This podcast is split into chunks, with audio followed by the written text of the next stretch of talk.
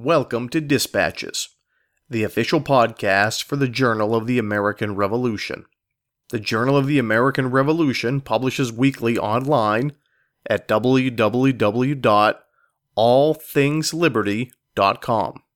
For the latest in research, reviews, and commentaries, America's most important history is available free of charge at the Journal of the American Revolution. The bill says uh, troops will go into barracks, or they will go into public houses, or they will go into unoccupied buildings, or if all that fails, you can go ahead and put troops in private houses. And when that bill hits Parliament, Parliament actually rejects this. Uh, King George III even says this is a horrible idea. This is this is never going to work. Americans are never going to go for this. It's, it's it's clearly unconstitutional. That's author and historian John McCurdy talking about his new book on the Quartering Act in the American Revolution and he's our guest today. I'm Brady Crytzer, and this is Dispatches.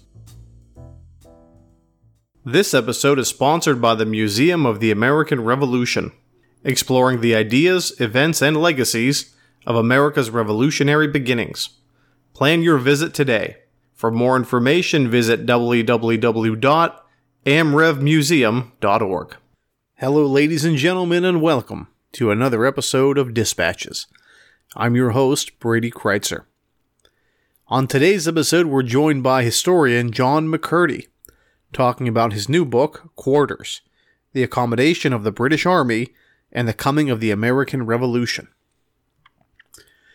We're pretty familiar at this point with the traditional narrative of the American Revolution, the Seven Years' War, and the policies that the British Empire took on to I suppose we could say balance the budget in the aftermath. But one of those, I think, misunderstood components of imperial policy always has been the Quartering Act. The Sugar Act, the Stamp Act all had far reaching consequences as part of a global imperial economy.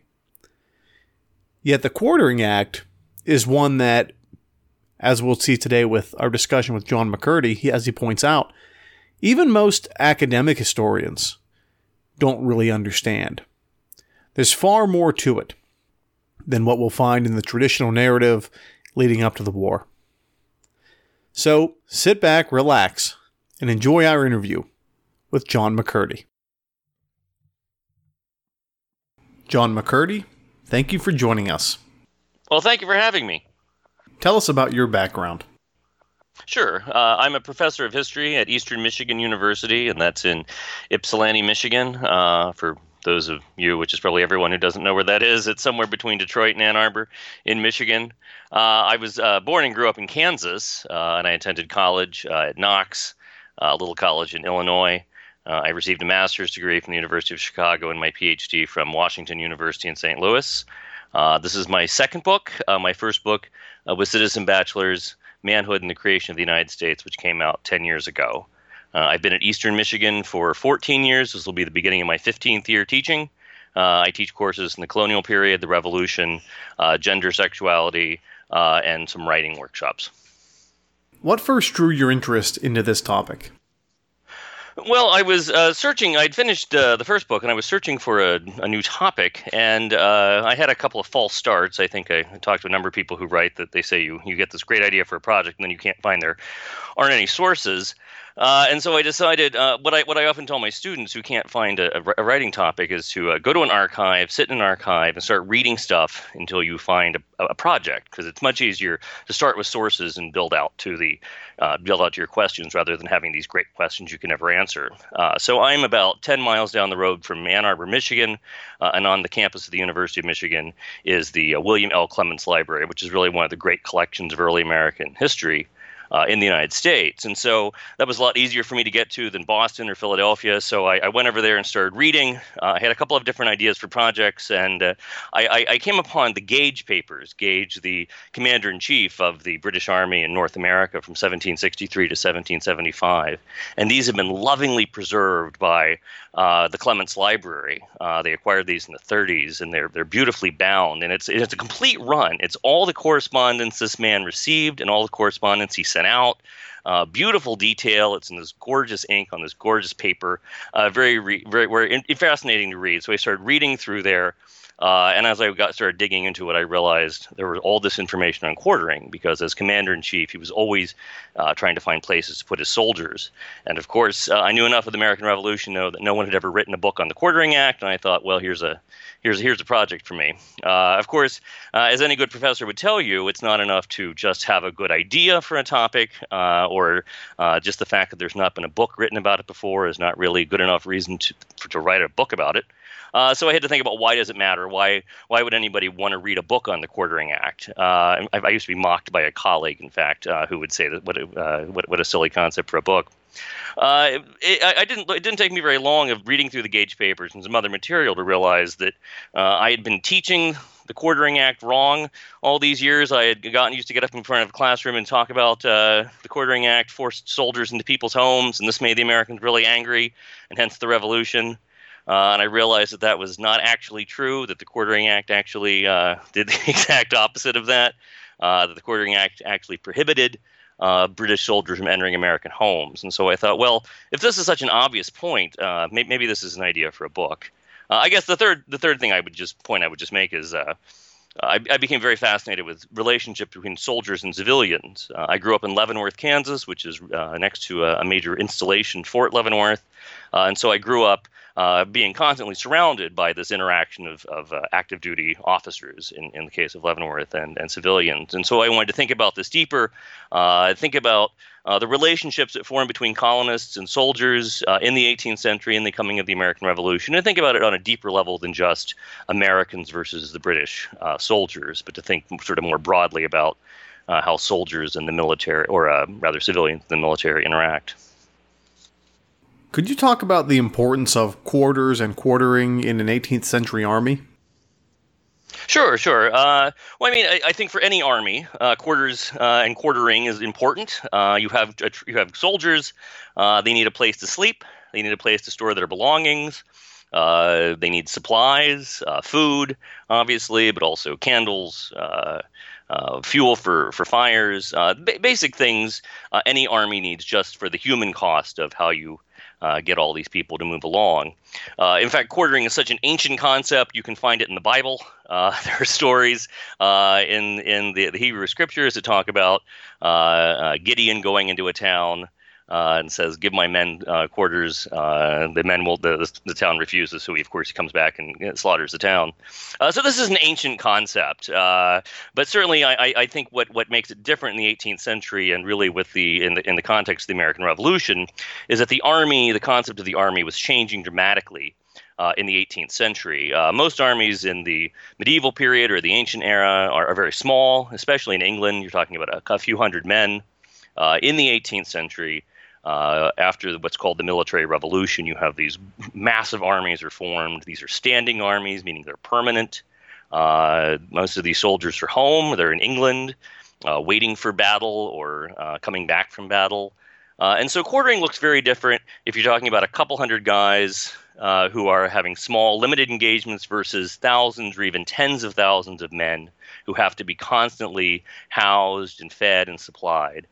Uh, and and that, that, the, the army becomes very concerned about this too, because if you just have a small force and they're running off to battle, that's one thing. If you have a permanent force, thousands of men, uh, you start thinking about discipline. Uh, and so quartering becomes very key to that. How how men sleep, where they arrange their their things, uh, is really key to making it an effective fighting force. Uh, ultimately, uh, what they decide on in Europe is they start putting people in barracks for that reason to enhance the discipline.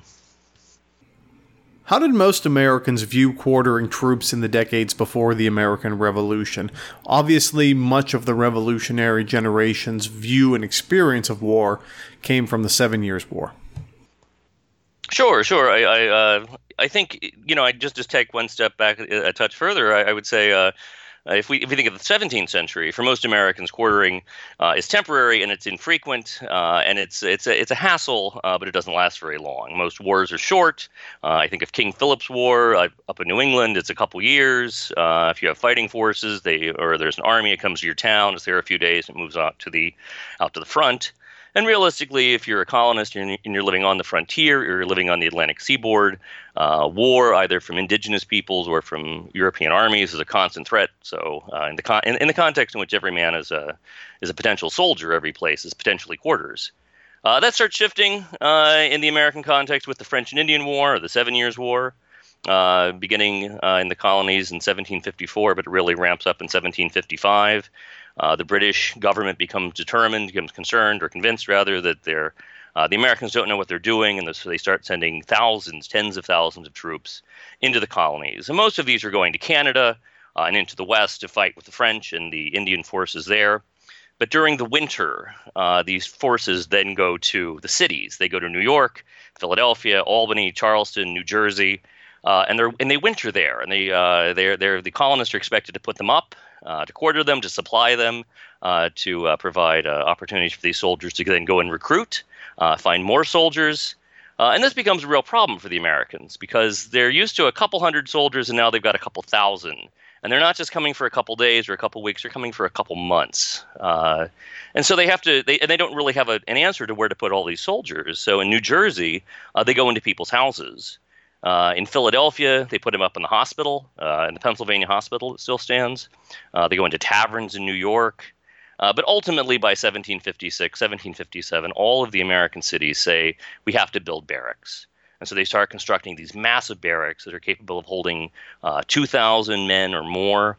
Uh, and, the, and every major American city will have barracks. by the end of the war, there's enough space for 7,000 soldiers to be barracked uh, in the American colonies. Uh, and, and, and we, we, we forget, uh, I think, how central these barracks once were, because of course these all get scraped off the, uh, off the map after the Revolution. But uh, where City Hall stands in New York today, uh, if you can imagine that right there in City Hall Park, that was, that was the site of a barracks that was designed to hold 2,000 men. there was you know, Philadelphia, Charleston, Albany, the five cities in, in New Jersey. only the ones in Trenton are still standing, but these were the, the quartering becomes very different uh, because of the uh, amassing of the forces and the um, the construction of these barracks.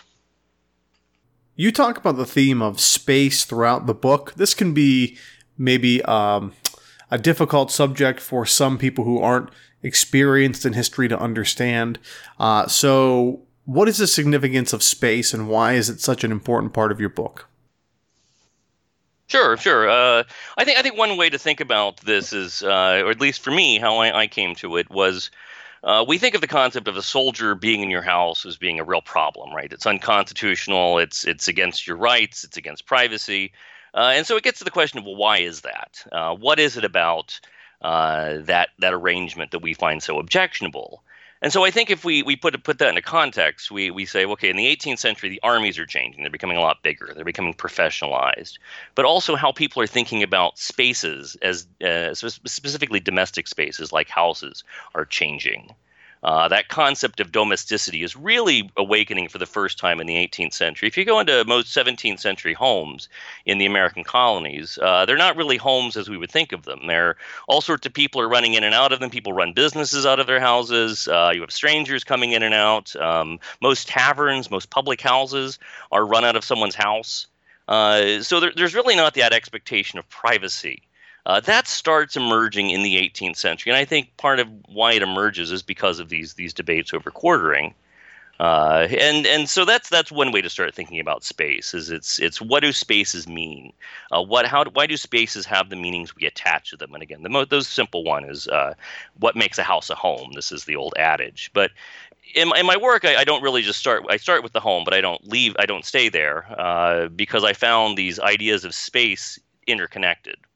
Uh, and, and a way of thinking about this is okay, so in the 1750s, the Americans decide we don't want troops in our homes. Uh, the homes, there's something sacred, there's something private about a house, we don't want troops there. So they build these barracks. Okay, that's great, except now you've got a new space. You've got this massive space, these massive barracks in the middle of your city. Well, that changes what the city means. Uh, now, the and, and these barracks are going up in, in on on the common uh, in the middle of the public space. So that changes what public spaces mean. Uh, at the same time, the British Empire itself is changing as a space. Uh, it's growing. It's it's acquiring Canada. It's acquiring more colonies, India, Africa.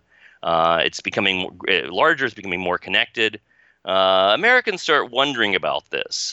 They start saying, well, what does this mean for us and our place in the empire? Uh, as the barracks start changing cities, Americans start saying, well, why are troops in our cities? Why are troops in New York? Why aren't they out in Detroit uh, or out in Illinois? Why aren't they someplace, or Quebec? Why aren't they someplace where non English uh, speaking, non Protestant people live? Uh, and, and, ultimately, these, these become connected because there's this debate uh, about do the do the, is, is the space uh, that becomes the United States should this be separated out of the empire? Uh, I, I, hope I'm making that making that somewhat approachable or somewhat understandable. Uh, that's at least how I've, I've been thinking about space within this project. Could you detail the events that led to the Quartering Act? Sure, sure, sure. Uh, the, so uh, during the Seven Years' War, of course, you have uh, tens of thousands of British troops arriving in American soil.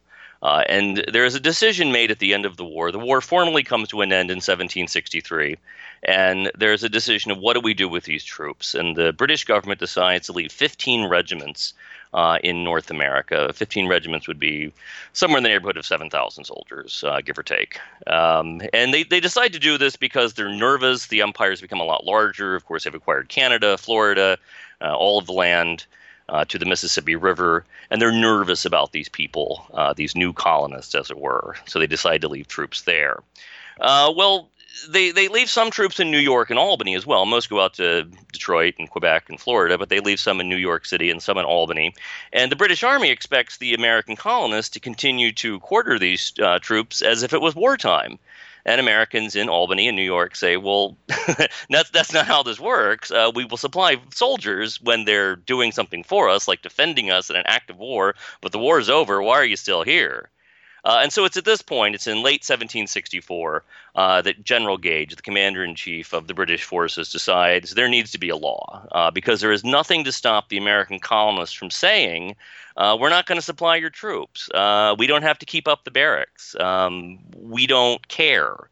And so Gage has this idea. He, he, he limbs out a, a very simple version, uh, sends it to Parliament uh, to say, can can you write a law that will force the Americans to uh, re, uh, supply barracks, uh, keep them in, in, in up, keep them up?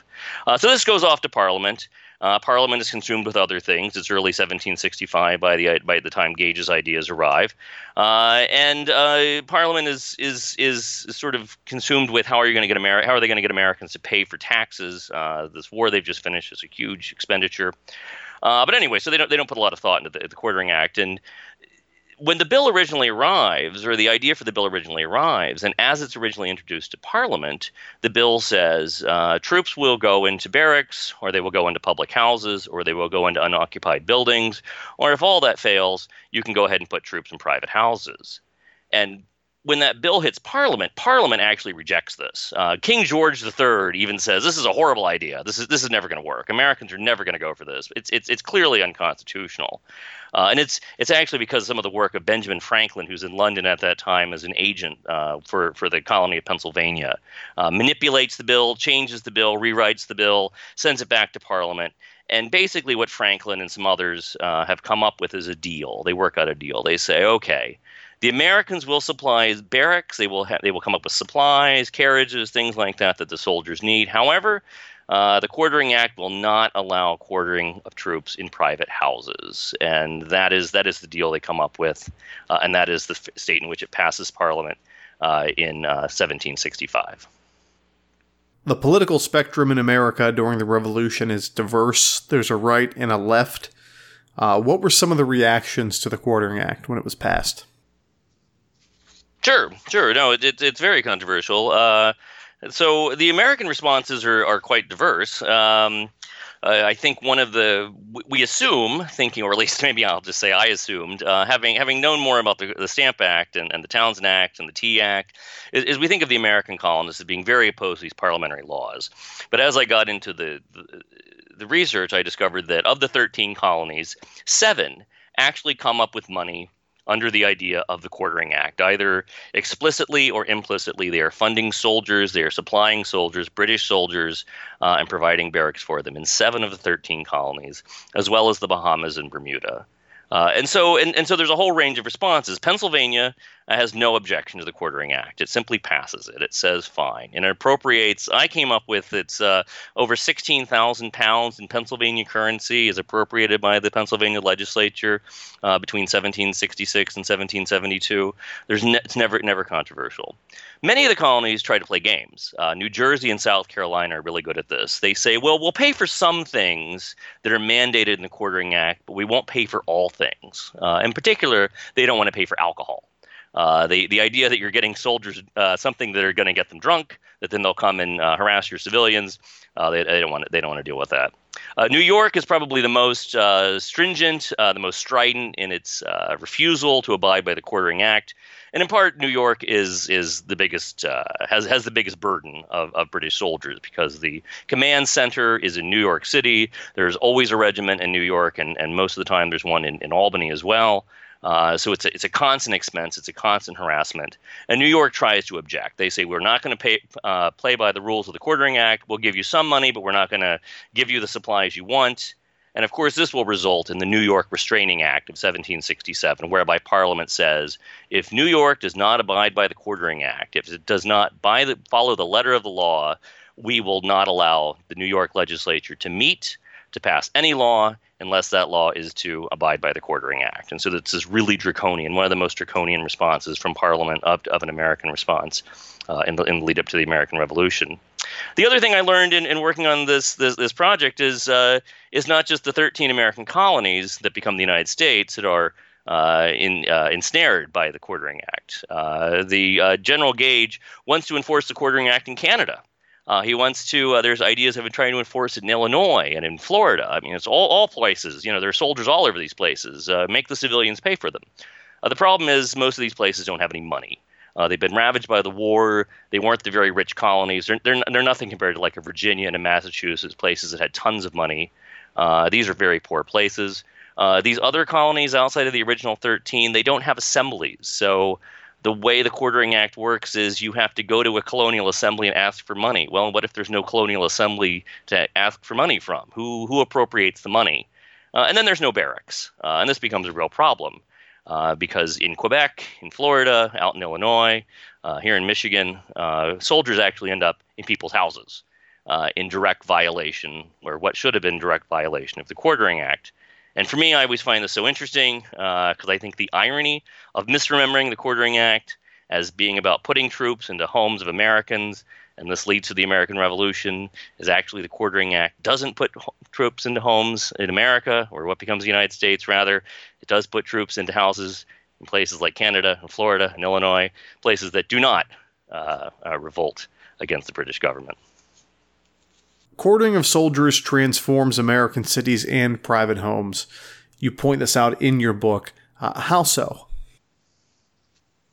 Sure, sure. Uh, I think I think cities is probably where we see it uh, very clearly. Uh, again, it's a huge change uh, when you're putting thinking about putting barracks in the middle of town. Uh, again, in to go back to the example of New York, uh, we think of City Hall. It's it's you know in City Hall Park. It's pretty pretty far down in Manhattan, but uh, at the time that was the northern boundary of, of the city, and it was the Common. Uh, it was where you would uh, soldiers would muster uh, in the militia. It's where uh, George Whitefield would give famous sermons, things like that.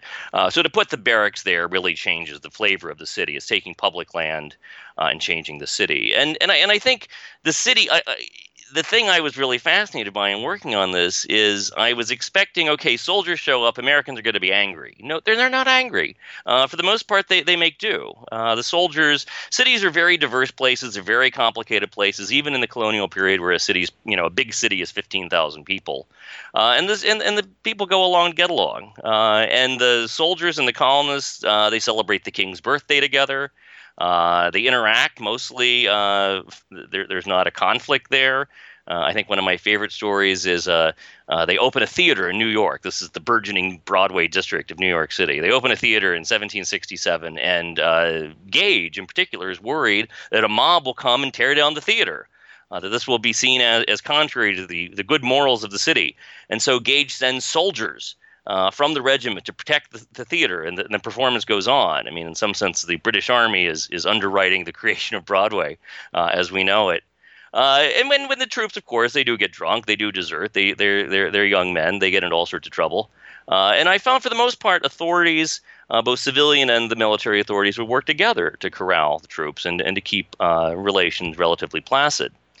This all changes in Boston. Uh, Boston is the one exception to the rule. Philadelphia, New York, Charleston, Albany, New Jersey cities, uh, there's not a lot of conflict. When four regiments are sent to Boston in 1768, this changes everything. The people of Boston do not accept the soldiers. They have no interest in, in connecting with them. They're not interested in working civilian and military authorities to keep the peace. Uh, there's it's a, it's a long, tense period beginning in the fall of 1768 and of course being punctuated uh, with the Boston Massacre in March of 1770. And when that happens, and even before this happens, but Americans start having this conversation of why do we have soldiers in a city? Don't you know soldiers are just going to rape your wives and your daughters and steal your things? Uh, and so after the Boston Massacre happens, there's a new discourse, there's a new dialogue that emerges where people start saying, why do we have soldiers in cities? Maybe soldiers shouldn't be here, they should be out in the frontier. I think that's one way of thinking about cities. Uh, for houses, and I can be a much briefer uh, on the point of houses. Uh, I, have talked a lot about houses. I, I, I, the point I would add would, would just be in, in my research, I, am pretty convinced that the Quartering Act was the first and only time where Parliament basically recognizes a right to privacy. Uh, that the American colonists have the right to not have soldiers in their home, to not have to quarter them in the places where they live. Uh, that is tacitly uh, Parliament recognizing there's a right to privacy. And, and of course, we know that that begins in the 1760s, but up until today, of course, Americans jealously guard that, that right to pri- privacy within their own homes.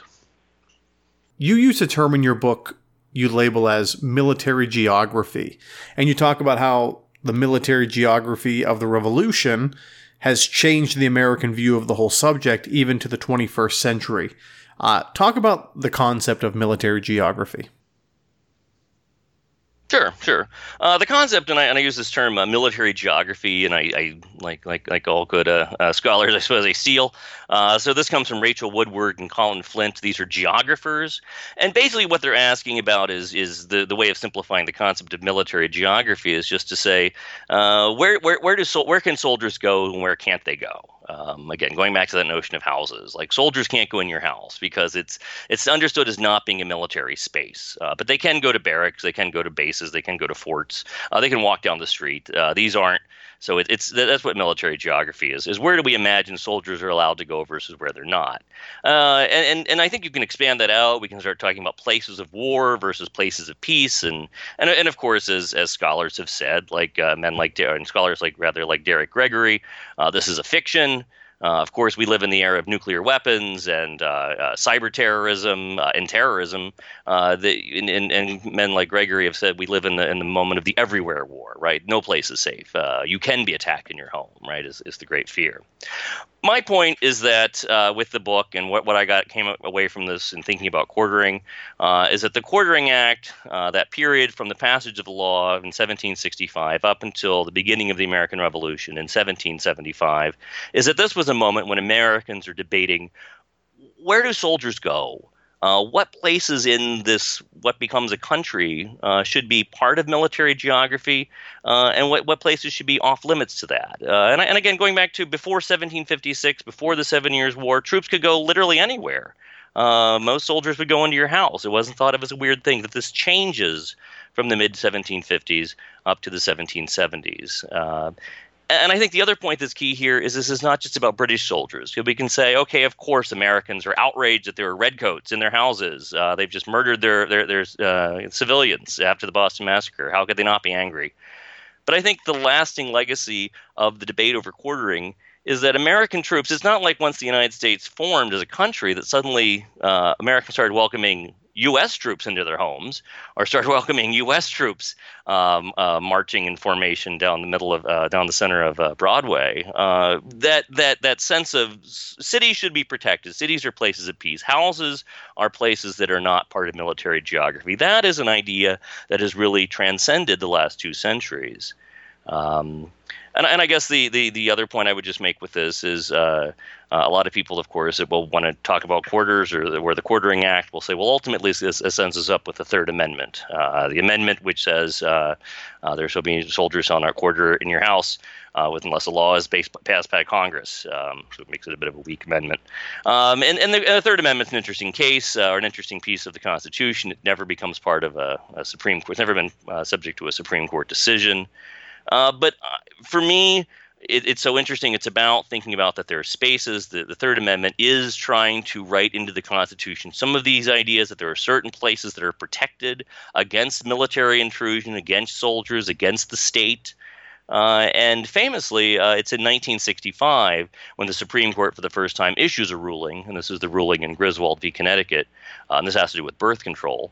Uh, but this is the first time that the Supreme Court will recognize a right to privacy. Uh, and of course, this has all sorts of implications and has had so for the last 50 years.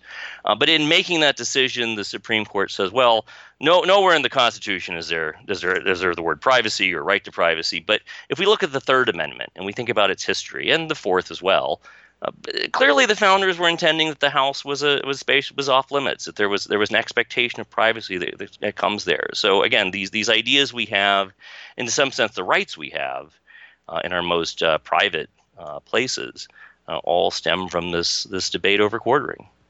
John McCurdy, thank you for joining us. Thank you. The music played in this episode included works by Kevin MacLeod and the Sturbridge Colonial Militia. Any unauthorized reproduction or use of this podcast, without the express written permission of the Journal of the American Revolution, is strictly prohibited. For everyone here at Dispatches, I'm Brady Crytzer saying, so long.